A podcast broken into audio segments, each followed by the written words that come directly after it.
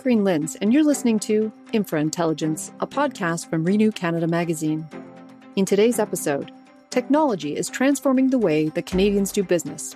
While the pace of change has accelerated and can be daunting, technology is making it easier for municipalities, engineers, and constructors to design, build, operate, and maintain the infrastructure assets we need for a robust economy.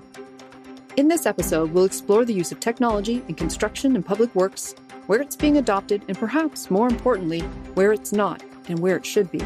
Todd Latham, owner and founder of Actual Media and Renew Canada, leads this future forward discussion where we gather experts in construction technology application and hear about projects that are moving forward in the digital age.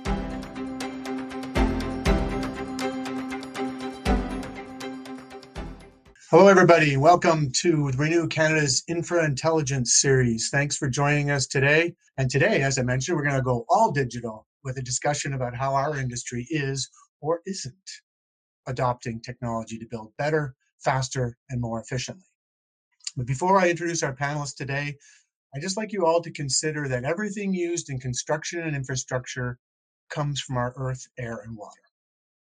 So let's take a minute to acknowledge the many First Nations and Indigenous peoples of Canada as the original stewards of this great country and the resources we use and enjoy.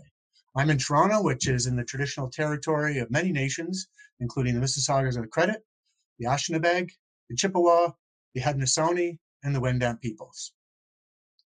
Okay, so now we're going to get started. First joining me right now is Ahmed Badruddin. He's the CEO of Citylytics. And next up on screen will be Anna Robak. She's the Director of Research and Innovation with WSP Canada.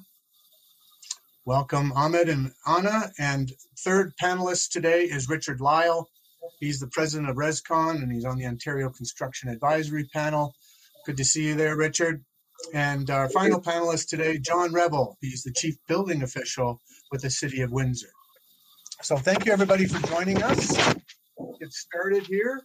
Um, why don't I go around in order of everybody introduction, and you can just say a couple words about uh, who you are, what you do, and your relevance to the topic of digital age of construction. Start with you, Amit.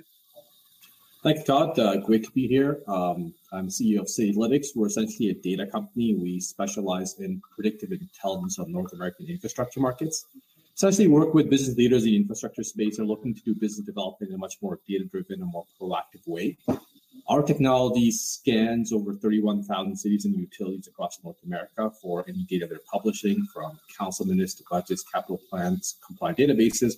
essentially, we triangulate all that data to look for early stage intelligence on infrastructure needs, issues, opportunities, and uh, using proprietary software tools and expert analysts. And uh, our customers are typically the largest uh, solution providers in the infrastructure space. Thanks, Alan. Anna? Uh, thanks, Todd. I am from WSP Canada. Ha- we have about 7,000 staff across Canada and 50,000 globally. So we're a, a little little company who does an awful lot of design and advice and stuff around the periphery of construction while we don't do it di- directly, there's certainly a lot of the smart side that we're into. And we recently did some research into what are some of the smart solutions for construction in particular, and what are some of the barriers to adopting. So it aligns really well with this topic. Excellent. Looking forward to diving into that a little bit more. Uh, Richard. Yeah, hi. Uh, Richard Lyall. I'm the president of ResCon, which is a uh, builder developer council based in Ontario. Uh, we're basically involved in anything that has to do with uh, building buildings. Um, uh, digitization has uh, been a long interest of ours. We've uh, got a partnership with U of T Engineering where we've done uh, and commissioned quite a bit of research and other things related to streamlining the process overall, the building and the development permits approvals process.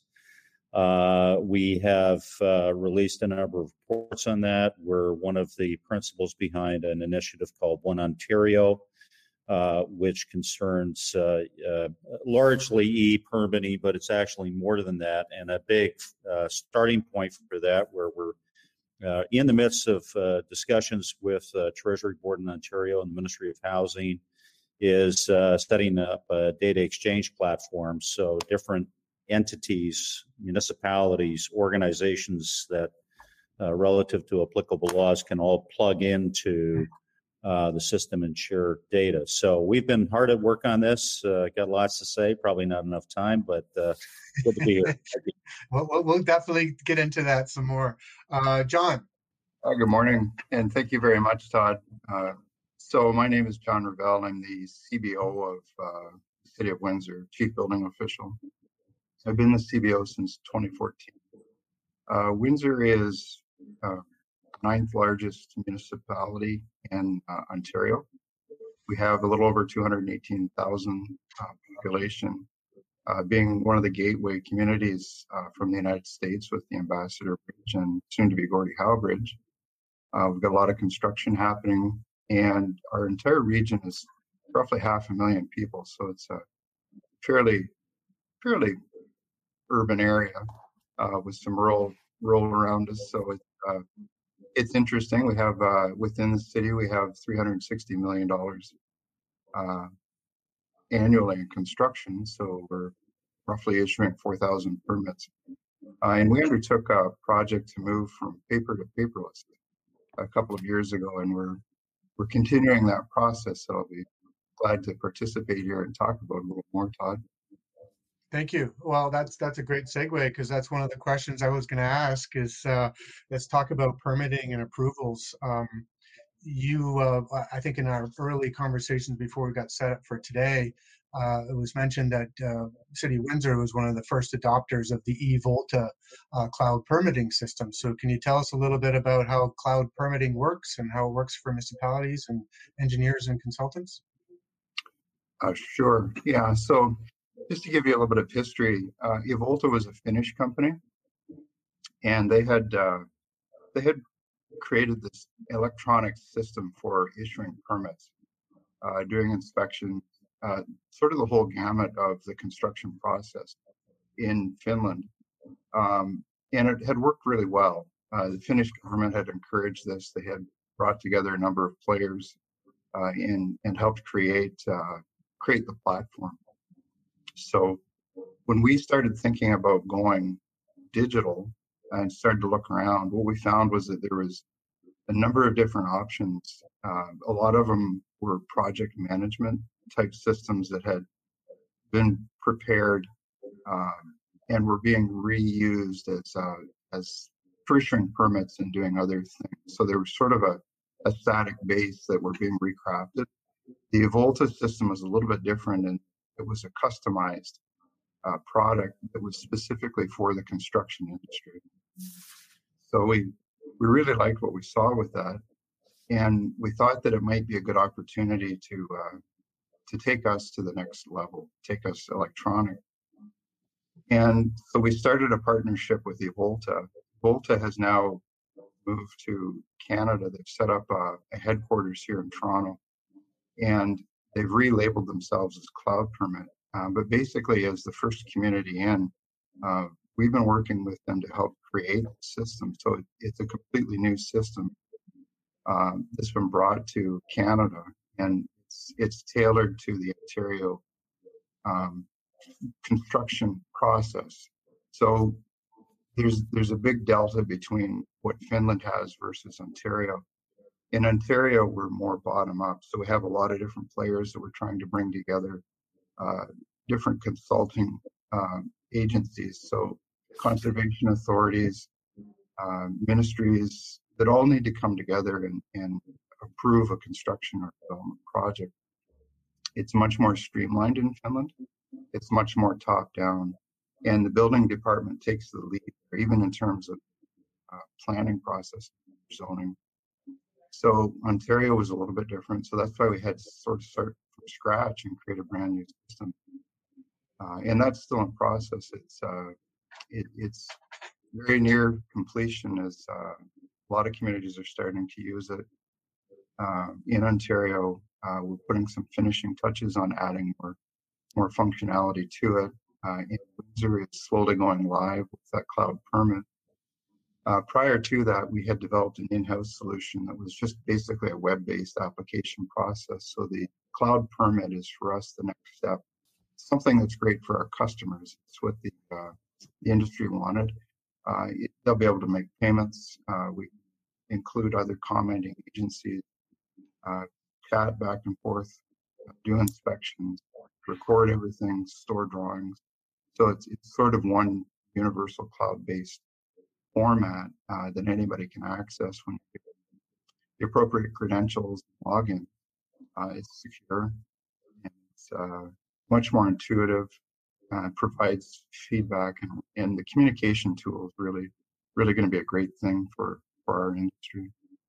I think we're seeing a lot, you know, obviously with the pandemic, everybody's doing Zoom calls and webinars like these, but I think you're also seeing people move to more electronic means of, uh, of communicating and, and organizing their projects. Um, and data is a big part of that. So, um, you know, we'll, Richard, I want to get to you and, and Anna on how you're doing permitting from your perspective um, and how you, tools you're using. But let's talk about the data that goes into that first. So, so John, you've got you know electronic permitting and, and you've got all these resources that you're trying to get together for a collaborative sign off on these projects uh, i'm going to ask ahmed to talk about what, what data goes into that do you think? And, and how you know how are successful organizations and firms using data?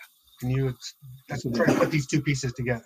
Yeah sure sure. Uh, i think that trend of more digitization and data availability is skyrocketing in general public sector because now you've got to provide these services uh, in a uh, and all have alternative ways to do it in much more uh, lower human touch ways, and that's that's uh, driving some of the digitization as well.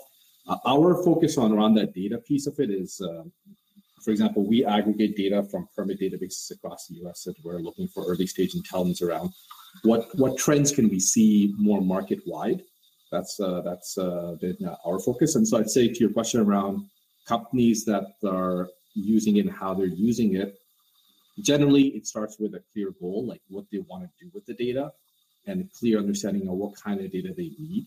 Uh, because sometimes you can have a business goal, but then there may not be data to support it, or you might have data that doesn't align with the ultimate business goal. So you kind of have to attack it at both angles, and then look at what implication it has on workflows and processes, adoption, how, how you get it adopted as well, because there's a lot of uh, behavior change as well typically the most successful way is to start small start with one area where you can have some defined need defined scope get some successes and then start scaling it, uh, it further. Hmm, okay.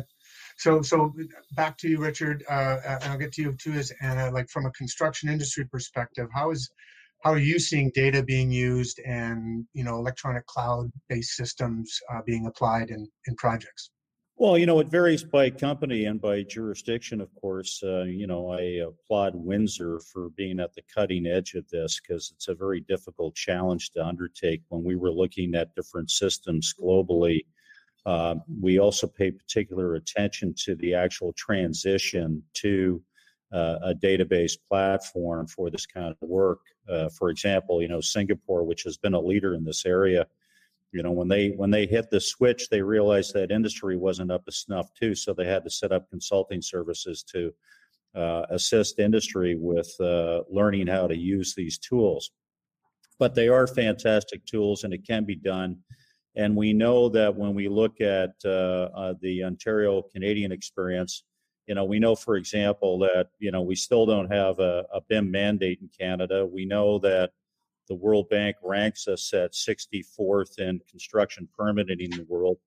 And we know that when you look at housing and infrastructure projects from a supply chain perspective, if you look at the preponderance of uh, governmental bodies and agencies, you know, often subject to applicable laws, of course, that are involved there, you know, we counted up to 45. So if that process isn't working smoothly, then you lose time. And if you lose time, you lose money. And uh, so, you know, a very important part of this whole exercise is really de-risking the development process, which uh, which is critical, especially for uh, with respect to any private sector-based investment.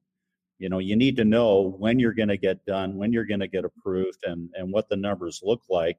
And the harder it is to measure those things, the higher the risk is going to be for any proponent or any investor in a project. So, for example, we believe and have believed for some time that systemically a big part of the housing supply problem is the lack of predictability and accountability in, in the process.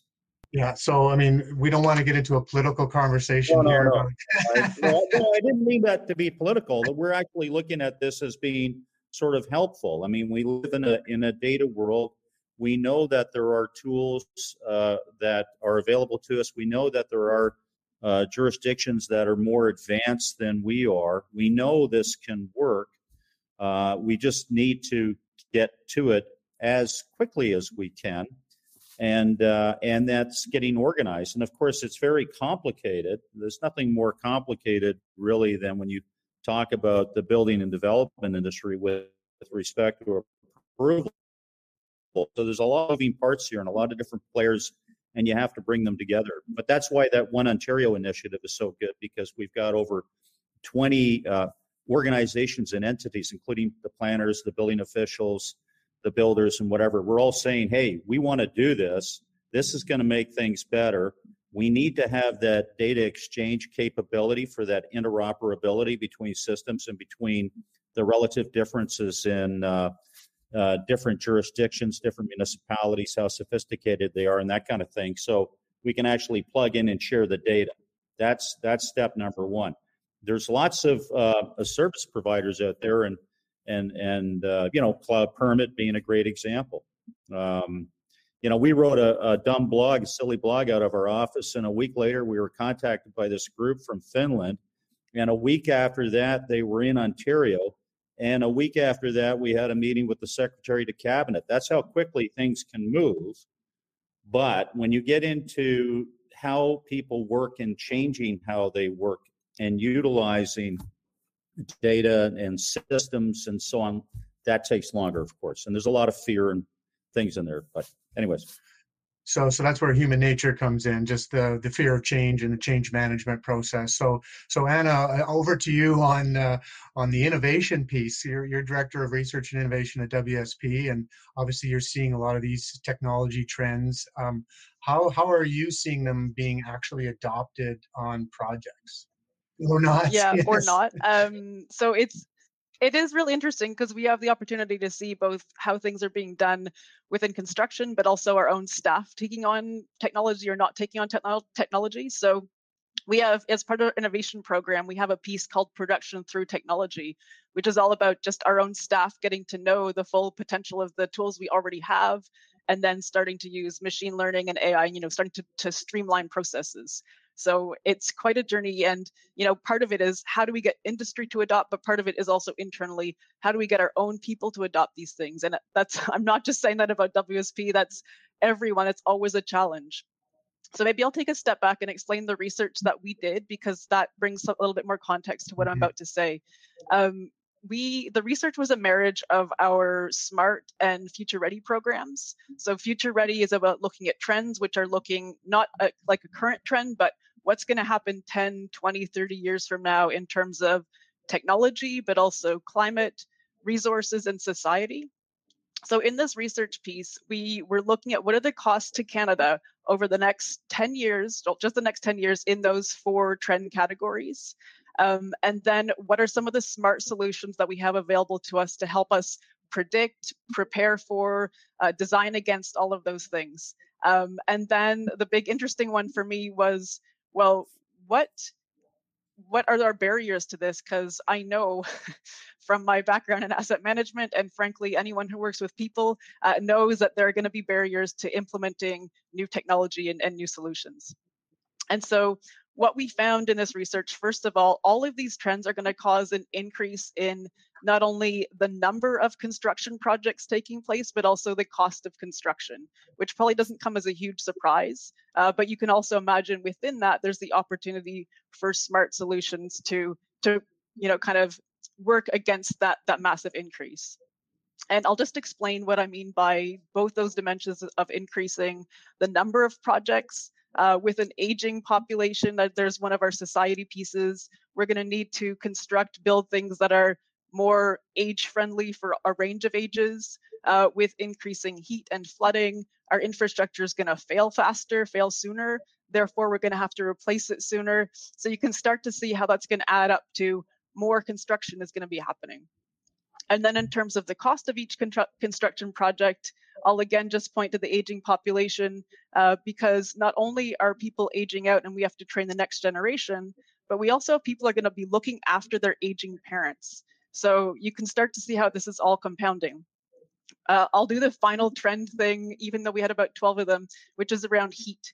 Um, this is going to have a massive impact on our construction industry because we it's going to i think it's around 3.6 billion a year that it's going to start costing um, our economy just to deal with worker productivity related to heat. So uh, you can start to see this all kind of coming together into a massive uh, i won't call it call it quite a train wreck opportunity uh, to bring in more smart solutions um, i think i'll leave it at that because i suspect that the group has a lot of things amongst them where they can raise some really interesting smart solutions related to that. But the final piece that I'll say is when we went out to industry and interviewed people on what do you think the solutions are to these of course there's plenty of barriers and we can we'll all talk about those i'm sure but the two main solutions people raised were that individuals have to do something about this they've never seen anything big go through without a strong champion and government has to do something about this because without regulation, legislation, um, you know, we just don't have the right incentives in place to bring forward the smartest solutions and, and connected and collaborative solutions that we can. So, I mean, that's those are great points. I mean, we're really trying to get to information-based decision making, right? So, um, I'm, I'm, fascinated about the heat comment. Uh, I guess that's a result of climate change and and uh, workplaces and, and construction sites being hotter um, during construction season. Um, so, uh, Amit, I go back to you on like you gather data on heat around project sites? Or can you maybe give us a little more insight as to what data sets um, most of uh, the construction and infrastructure industry are working with? Yeah, good question. I wanted to maybe back it up a little bit too, just based on some of the comments that were made. I mean, the ideal world is all this data exists, all the systems work together, and all the systems can talk to each other. What we found was that uh, there's a lot of there's a lot of data that already exists. It's just not connected. It's not. It's varied and siloed. Thousands of disparate sources, thousands of different formats. You know, being one element of it. And where we saw an opportunity for uh, you know software tools and technology was to how do you use these algorithms to pull all that data together so the industry can start making some better decisions around what's going on in the infrastructure market and uh, where the issues are, what is going to be spent, what needs to be spent. So our approach was more how do we make more how do we make more use the data that already exists and and leverage that as a starting point and then start looking at how do we find more data sources to plug into the system? So because i do think that there's a lot of it that already exists that can be harnessed uh, that is true across for a lot of companies so, so John, on the data side, are you uh, like obviously you're uh, asset management uh, friendly because um, I know uh, Melissa Osborne of your of your group, uh, who's the asset manager there, and, and Anna comes from asset management. I think where where Amit is going is is this data is part of your asset management tool, like condition assessment and life cycle. So, uh, are you integrating that into some of your platforms? Yeah, absolutely, Todd. And and I'll even throw out an example of one of the things we're trying to work towards in the future is uh, even with the fire department. Uh, we had an issue in Windsor where we had a building that caught on fire, and the fire department responded and they put firefighters in an underground space uh, that was actually structurally compromised. And the fire chief made the comment afterwards that he wished he had had uh, quick access to drawings for that building because he would have never put his firefighter.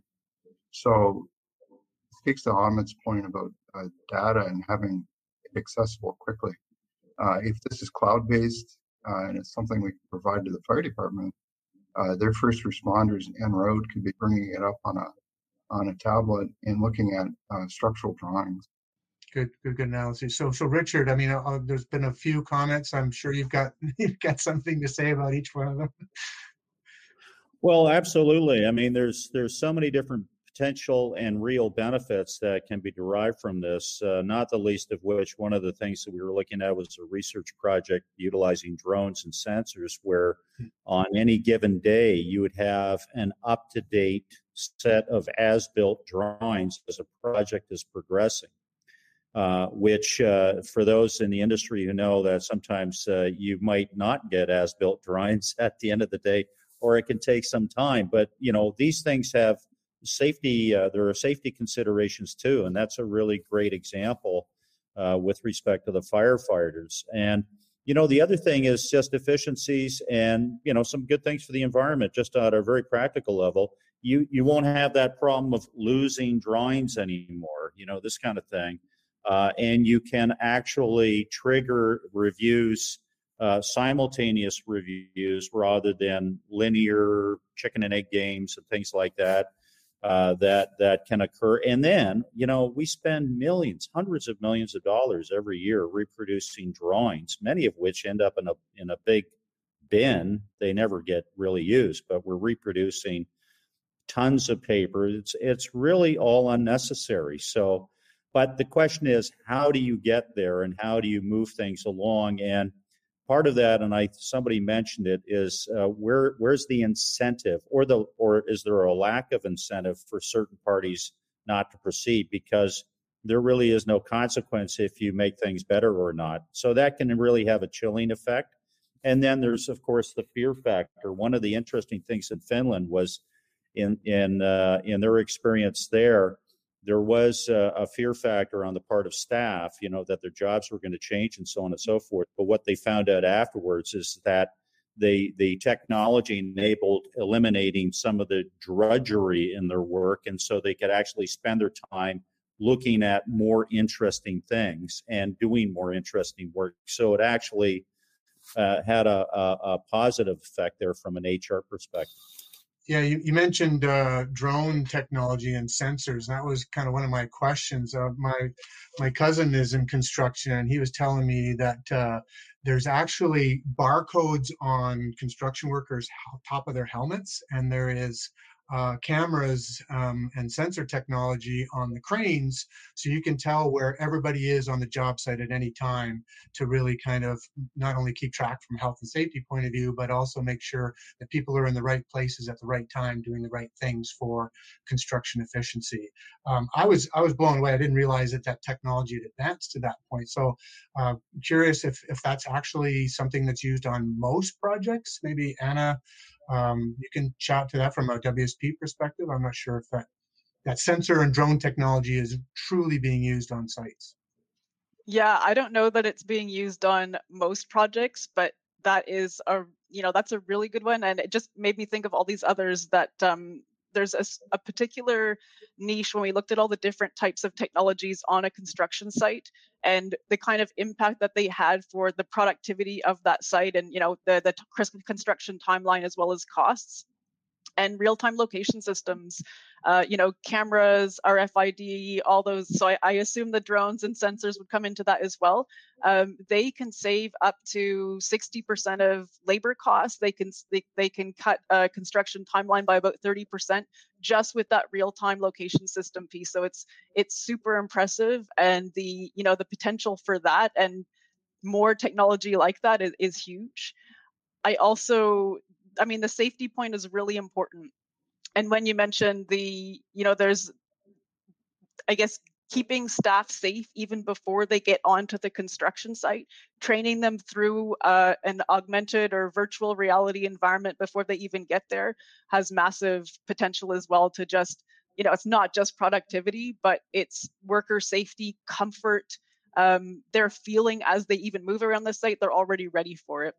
So those are kind of technologies that I've seen at least reported on quite a lot, and um, and that that's the kind of result that you're seeing from them.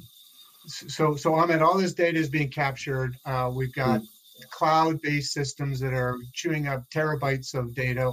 How, how are you mining that? What do you, what do you do with that? And can you turn it into something that other people can use? Yeah, good question. So, and I wanted to build also on what uh, Anna was saying. Uh, you know, one of the sometimes the challenges that the individuals in your organization making the decisions about uh, these are, are different from the ones at, at the end of the using it. And that sometimes creates some adoption challenges as well. So I think one thing that's important is understanding that user workflow, like what do people do today? And uh, beyond the, the, there's going to be the business or organizational benefits, but also for that person at the end of using the data, the platform, how is it going to improve their workflows and how is it going to how are they going to be able to do more interesting things with the data. So um, so I think that's always uh, something uh, to overcome early on, and just uh, requires understanding what exact data point is going to be useful to, for them to make a certain decision or a certain action.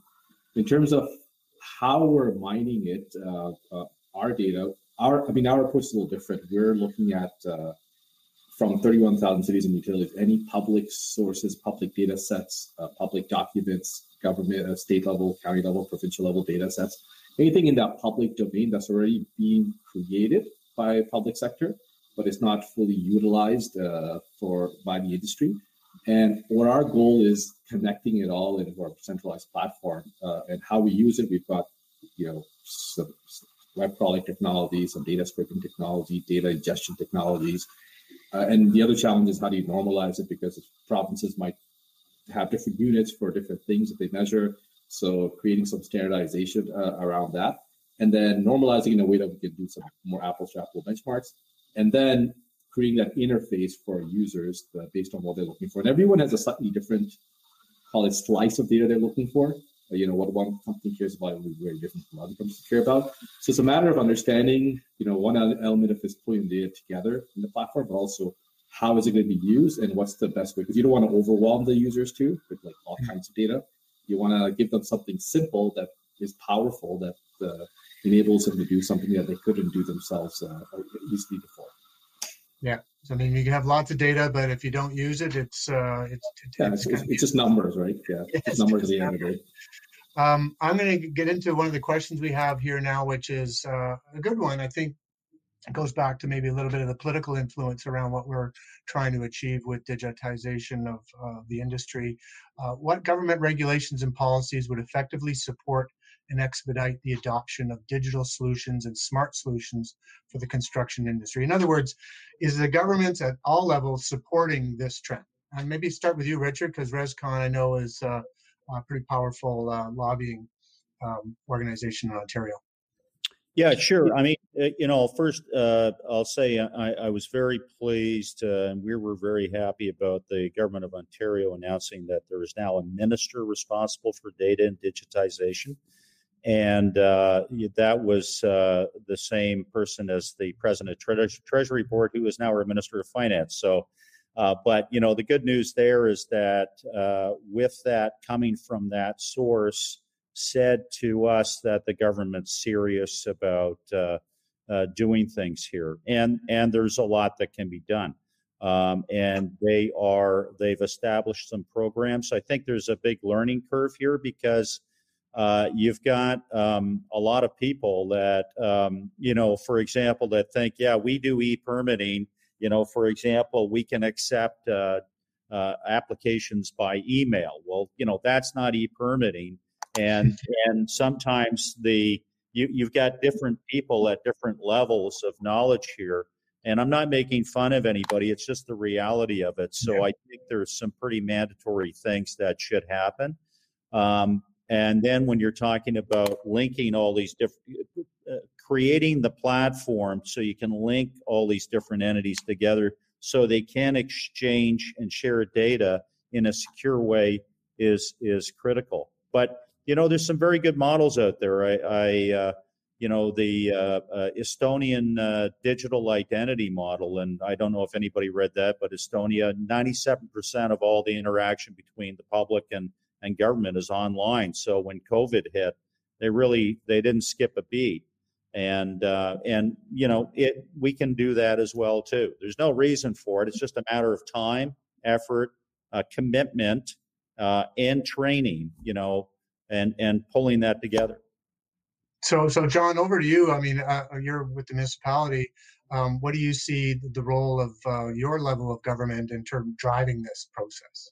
So, it's uh, maybe back to one of the comments that Anna made earlier. It, it requires some championing um, because at the municipal level, you're you're working with a, a group of individuals who don't all have the same understanding uh, of what the benefits are, and you're you're competing uh, against other priorities. So it's it's a matter of putting together a group of people who uh, you can un- who can understand what it is and can advocate for uh, so that the political leadership is willing to make the investment. City of Windsor has spent, we're, we're in the range of around $2 million so far uh, to transition to an electronic system. It's a tremendous amount of work. Uh, and it's involved a number of different departments. Right now, we've got our IT department, our planning department, and our public works uh, division working together with building to put together this very robust platform for all, of the users. I will say more at a uh, province-wide scale, though one of the greatest hurdles we have is uh, is identifying people. We don't have a uniform identification system for individuals, and that's one of the advantages that Finland had. They have a uh, they use their banking system uh, for identifying individuals. So you have a have an account number for each individual, and it doesn't matter who you bank with in Finland. You use the same account number, and it's tracked by the government. So it was very easy for them to identify individuals so that you can have people participating who are appropriate to be participating or have access to the information and data uh, in the cloud system. We don't have that advantage here in Ontario. It's it's very fragmented. Uh, there's there's no uniform system, so it's uh, that's one of the great challenges identifying individuals. Hmm. So, so the government's role is, is really to try to pull together those disparate uh, silos of, of not only data sets but uh, policy. So, um, Anna and Ahmed, any comments on how governments can help drive the digitization of the construction industry? Yeah, if you don't mind if I share. Um, um, yeah, there's um, for sure there's the procurement side, right? Um, make sure that procurement allows innovation and doesn't just go all cost first uh, in the short term.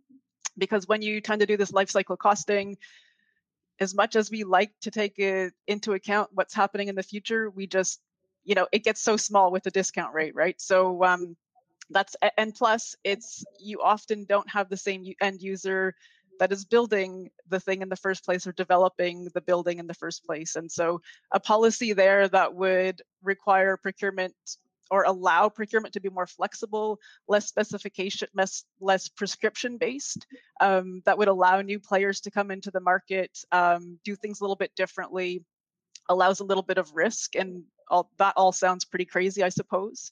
Um, the other piece that the government's starting to do, I'm seeing in pockets, is supporting pilot projects. Um, pilot projects, there's nothing like a pilot project to get things moving. Um, in the research that I've seen on what makes people adopt something new, every single time, whether it's purchasing a green product, allowing your private data to be used, um, recommending a new drug for your patients. Every single time the person that has made the decision has looked at what someone else has done. So the pilot project gives that first instance of somebody doing something and showing it being successful or not and the lessons learned that come from it. So i think those are two of the biggest things that government could support. Um, and i'm just going to go back though to the life cycle piece because a policy that allows us to internalize externalities. And when I say externalities, I'm back to the whole concept of somebody builds something, but someone else is going to incur the cost of that things if they're if they're passing it on. Someone builds something now, but the future stuff that happens just seems really small to us. And so that becomes a kind of externality too. So if there's a policy that brings that all together into the now, into the I'm going to do something that's going to impact somebody else, but let me pay for it. You know, let me let that be part of the whole package up front. That's the kind of policy that I think would support. Hmm. Hi. Yeah, I was actually going to say the second point Anna brought up, which is piloting, uh, because when you think about any transformative technology, uh, GPS, internet, it all started with some public sector government applications where governments were uh, wanted to try it out, wanted to use it. They're a bit more hands-on with it, and then the learnings from that then became much more widely uh, available, accessible to other industries as well. So uh, more maybe hands-on piloting of different technologies and, uh, and, and sharing those learnings, I think, is going to help accelerate this adoption. Yeah, so, no, so nobody wants to be the first mover on these things, right? Everybody wants to be able to point to an example where it's worked before, so that uh, you don't look silly being the, the first one to try it and, and fell on your face with with that ever technology adoption. And so, you know, kudos to John, you and the city for adopting the VOLTA system and, and moving to cloud permitting. But maybe Richard, you can tell us a little bit more about pilots. And I think this is a good area to talk about. Like who's doing some really cool stuff beyond the city of Windsor, obviously. Who else is doing good things with adopting uh, technology in the construction sector? Wow. Well, that's that's a, a, big question. I'm not sure exactly where to start on that. Um, I I was going to say one thing that uh, depending on the jurisdiction and how things work, um, like for example in Ontario, you know, we brought in an Ontario Building Code in 1975 to create a a common understanding between all the 400 uh, probably closer to 500 municipalities or 600 now. I think there's 444 in the province that they all work off the same system. And I think that with uh, digital uh, uh, digitization, digital platforms, and so on, we need that same level of engagement um, uh, because uh, you can avoid, for example, municipalities. doing different things at different levels and spending money on consultants to actually create uh, data exchange capabilities that are, you know, one off jobs, and we can actually sort of do that. So I think, you know, we don't have a Ministry of Construction, but what we could really use is uh, some kind of established uh, cooperative venture involving government and industry and and the design community to oversee this transition uh, because there's so many moving parts to it. But at the same time, it's so important. Uh, you know, we ran some big data analytics using agent based modeling, looking at what it would mean if we streamline the approvals process for a period of time, what that would mean with respect to the supply of housing. And the numbers were astounding. We also looked at what it would mean for tax revenues for government because you know the development industry it's not very high on the list of popular entities in the world, right? So uh, we looked at that too to to see, and of course, you know, it, it came together. You get a lot more housing, uh, governments get more revenues, uh, people live better. I mean, what's wrong with that? So. Uh, we're seeing different levels. Uh, obviously, bigger organizations uh, are more attuned to all this stuff. part of our U of T engineering um, collaboration is now an annual BIM survey in Canada that's performed. I think we just did the third one. So it's showing a progressive increase uh, uh, um, with respect to different entities at different levels of sophistication. So, you know, architects are typically way up there. Then you get the engineers. Don't tell them I said that. Uh, and then you have uh, you you then get into government bodies and industry and you know, there's a push pull effect here too. This is why things like BIM mandates are so important because government really needs to say, okay, we expect you to get here by this time, right? You must do this.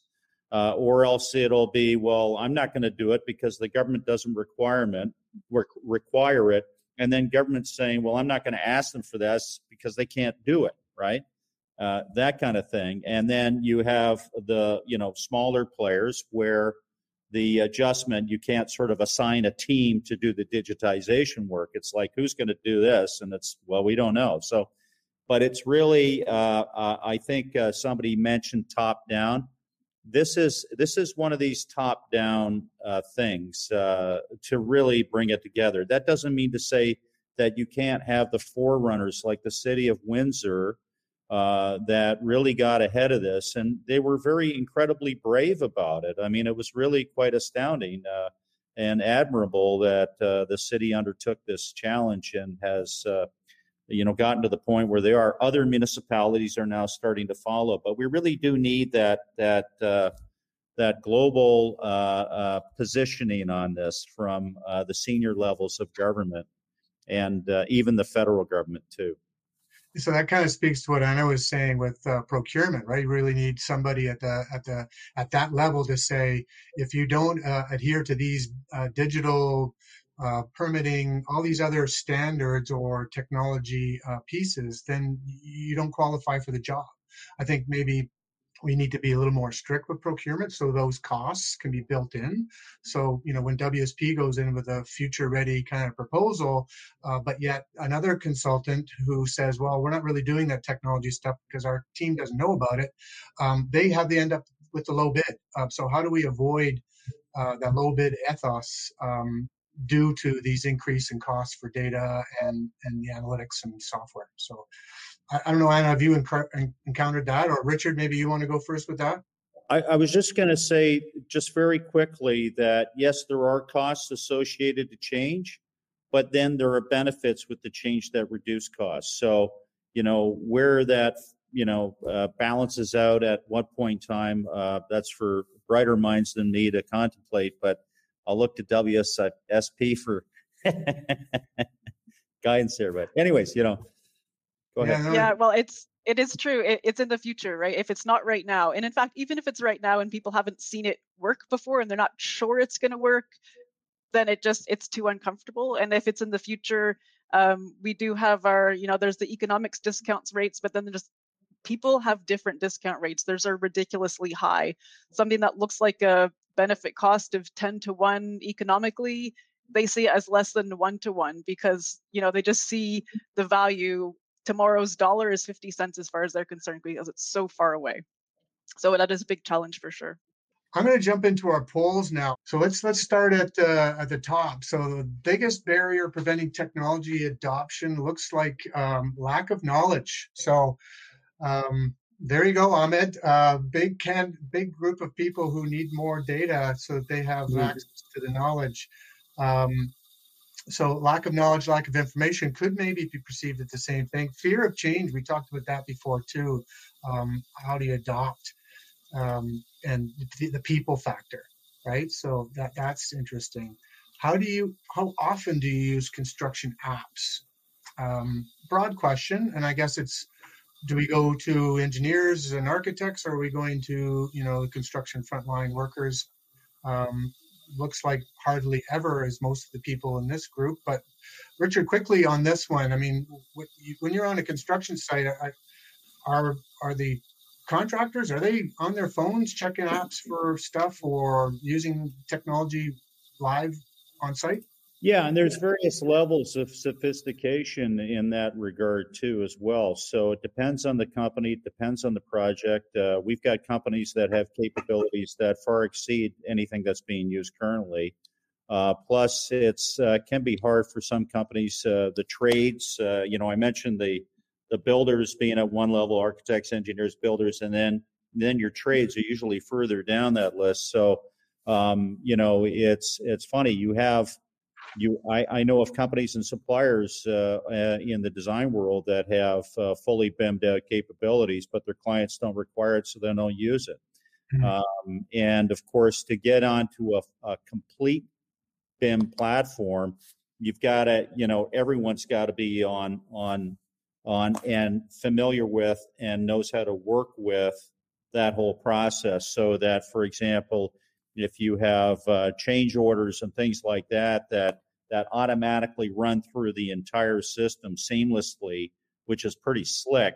You know, we're we're not there yet, um, so it depends. You know, we looked at it with respect to COVID. How do we, you know, tracking uh, uh, for safety purposes and this yeah. kind of thing, and knowing where people are.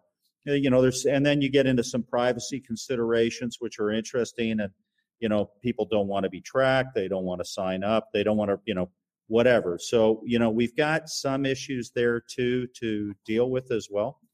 So it's it's a bit of a, a bit of a dog's breakfast right now in terms of yeah we're, we're getting there though and more and more people oh, yeah. are, are, using it and i think you know um, our pandemic has forced us all to be a little bit more digital savvy. So uh, the next question on our poll was are you making the most of data you collect? Um, I think some people are probably embellishing the truth when they say yes, we use it to make informed decisions every day. Because I don't know if that's the you know the the reality on the ground um, is somewhere probably in the in the, the two lower answers. But uh, I mean, I'm going to give you a chance. Like, uh, are you seeing that with some of your clients? Are they actually using the, the data? Yeah, I guess to Richard's point, there's levels of sophistication as well. Right. right. So there's uh, There may be some maybe surface level data that they're that they're using at a high level because at the end of the day, I mean, there will be some levels, but then the other factor might be the granularity of the data. Like, do they have the granularity they need to, to make much more much more intelligent decisions? That could be you know the, the question here. But you know, in today's world, I think most people are aware, like they can't ignore data, they can't ignore digital, and uh, they're looking for uh, smarter ways to use it. And, and, they're probably using in some form of spreadsheets and whatnot, but is it truly data pipelines, data streams, real time predictive AI? That's uh, that's that. I don't think it's quite there yet.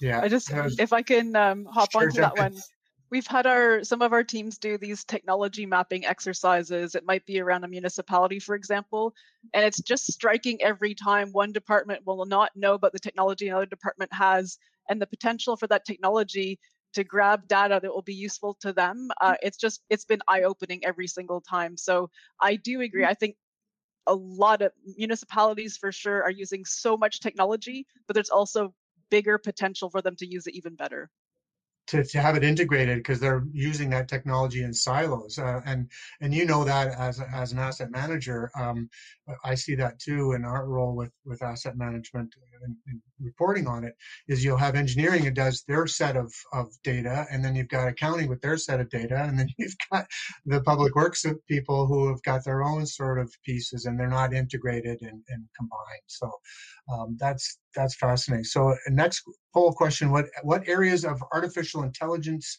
and machine learning interest you the most? So ai for better design of buildings. Um, I, I, I, don't know how much AI we're, we're using right now, but I, I think uh, um, maybe it was Anna or Richard, you mentioned uh, virtual reality to get people trained on before they go on site. I thought that was that was great. Um, it's not really artificial intelligence, but it, well, there's um, a really lovely example. At the Uni- University of Waterloo has done this, and I suspect others have done it since. But using cameras and AI to watch what older workers, older tradespeople, how they move their bodies, because in all of their years of experience, they've learned how to move their bodies in a way that prevents injury or keeps them safe and healthy. Um, it's something they would not be able to explain to anyone else, but with this AI and these cameras, they're able to monitor that movement and then train younger workers to move in a safer way. So it's a hmm. really fascinating use of direct application to construction and again around keep, keeping workers healthy, safe, and then productive as well. So, so when my grandfather told me to lift with your legs, uh, now that's become an AI thing. I don't know. You'd have to see. Maybe he's wrong. Richard, am I wrong? Are you supposed to lift with your legs? You're not supposed to lift with your back, right? Yeah, well, your grandfather told you that, but what he didn't tell you was he got someone else to do the heavy lifting for him. so I, I, think we're, we're moving along with, with AI here. Um, uh, you know, one thing I was going to say just quickly, Todd, because uh, I was just in a in a simul in a, a simulator room yesterday, of all things, uh, with respect to a training program. So the potential here with with all this technology and AI is uh, is is is learning, and it's also it's a feedback loop into simulation too. So you know the the data the the the benefits and the promise of data and the proper use of data is the capacity to simulate projects uh, quickly and to change them and then to run the run the apps on uh, you know car, carbon effect uh, climate change issues uh, building envelope. You know you you can recalibrate the energy performance of structures almost instantly say in a residential concept uh, uh, um, situation. But then also in training too so simulators for training of different works. Like for example, you know, we're trying to get young people into uh, into the skilled trades. Well, you've got these guidance departments in high schools. I can see a day when you when when a kid would be able to go into the guidance department of high school, sit down or stand up. It'd be like Ready Player One. Put on the helmet, get on the unidirectional platform, and he could actually she he or she could actually walk through different job sites that are, for all intents and purposes, you know, real, uh, and and they would be they would be actual uh, simulations and and get some exposure that way because of course we know experiential learning is is uh, so critical. that's not going to get you all the way there, but that could get you 80 or 90% of the way there. So technologies like that, these can change uh, uh, so many different things. Yeah. Mm, yeah. Good. Good. Um, the final poll question was, uh, and it's a pretty obvious one. I was surprised that 22% said no to this. Was in light of uh, the pandemic, has your company adopted new technology to drive efficiencies? um, and 80 almost 80% said yes but there are still some people who say no so it goes back to, to those adoption patterns and who's adopting it and are there champions at the higher level both in the organization and government who are driving that top down approach to get more people to lift it up in that technology side um, we only have a few minutes left, so I thought what I'd do is I'd go around, um, give everybody a, a, chance to answer this one uh, big question. Uh, what does the future look like, uh, you know, 5, 10, 15 years from now? Uh, as a preamble to that, uh, I don't know if you've seen the Netflix series called Alien Planets, but episode four, it talks about way in the future, robots are building our infrastructure. And I'll just start with you, Ahmed, or maybe why don't we do it the opposite direction? John, we'll go with you first. What's the future of uh, of construction? Yeah, so I, I think um, you're in the right vein. It, it, probably will evolve in ways we haven't even begun to imagine. I've seen uh, video clips of, of 3D printing of buildings. Like that, that's possibly a, a future uh, direction that we could be going in. So certainly, data collection, uh, having more perfect information and bringing all of the appropriate people together so they can work collaboratively. Uh, it helps us envision what could be in the future. So I, I think that there's uh, there's unimagined directions that we could be going in. Good, Richard. You know, uh, one of the one of the great challenges right now is that the technology is evolving faster than our capability of keeping up with it. And so we're getting a disconnect now. And unfortunately, uh, and this is a juggernaut, it is going to roll, right? And necessity is going to drive change more than enlightened uh, thinking because all of a sudden we're going to realize, well, we're light years, we're 10 years or 15 years behind some other jurisdiction that we're trying to compete with. That's not going to work. The sad thing here, to a certain extent, is some people are going to get left behind in this world um, the promise and the opportunities are fantastic for uh, better designed buildings. Uh, this is uh, this is going to be critical to manage climate change, and not just with respect to new buildings, but retrofitting old buildings. The technology that can be applied now and that is developing is going to really facilitate how to how to transform some of our existing structures into more climate friendly uh, buildings because that's 98 99% of our built environment is the existing stuff.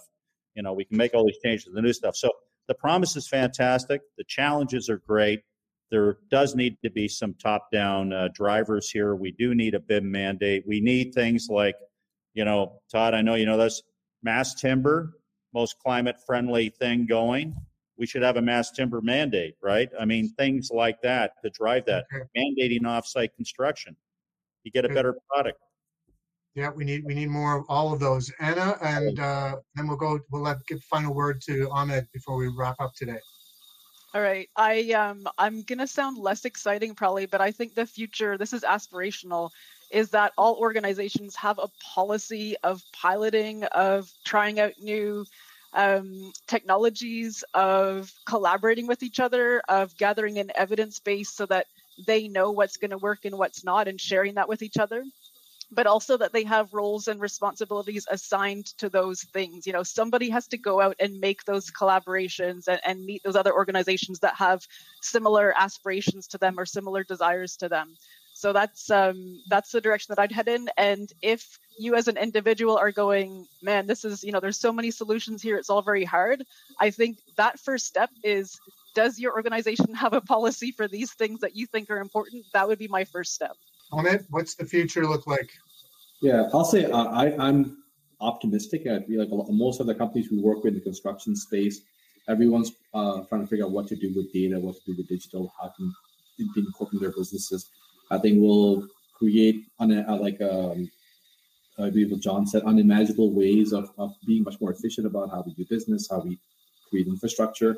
and I think uh, it's exciting. The future is exciting. Yes, it is, and and we're going to adopt as quickly as we humanly can, uh, because I think to Richard's point, things are going to happen a lot faster than we can absorb. So, thank you again, all of our panelists, and thank you to Citylitics for sponsoring this.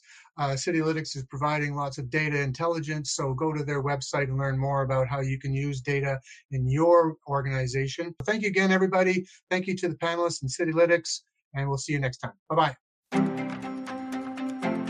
Infra Intelligence podcasts are adapted from an ongoing webinar series hosted by Renew Canada magazine. You can find out more by following Renew Canada on Twitter and LinkedIn or by visiting renewcanada.net.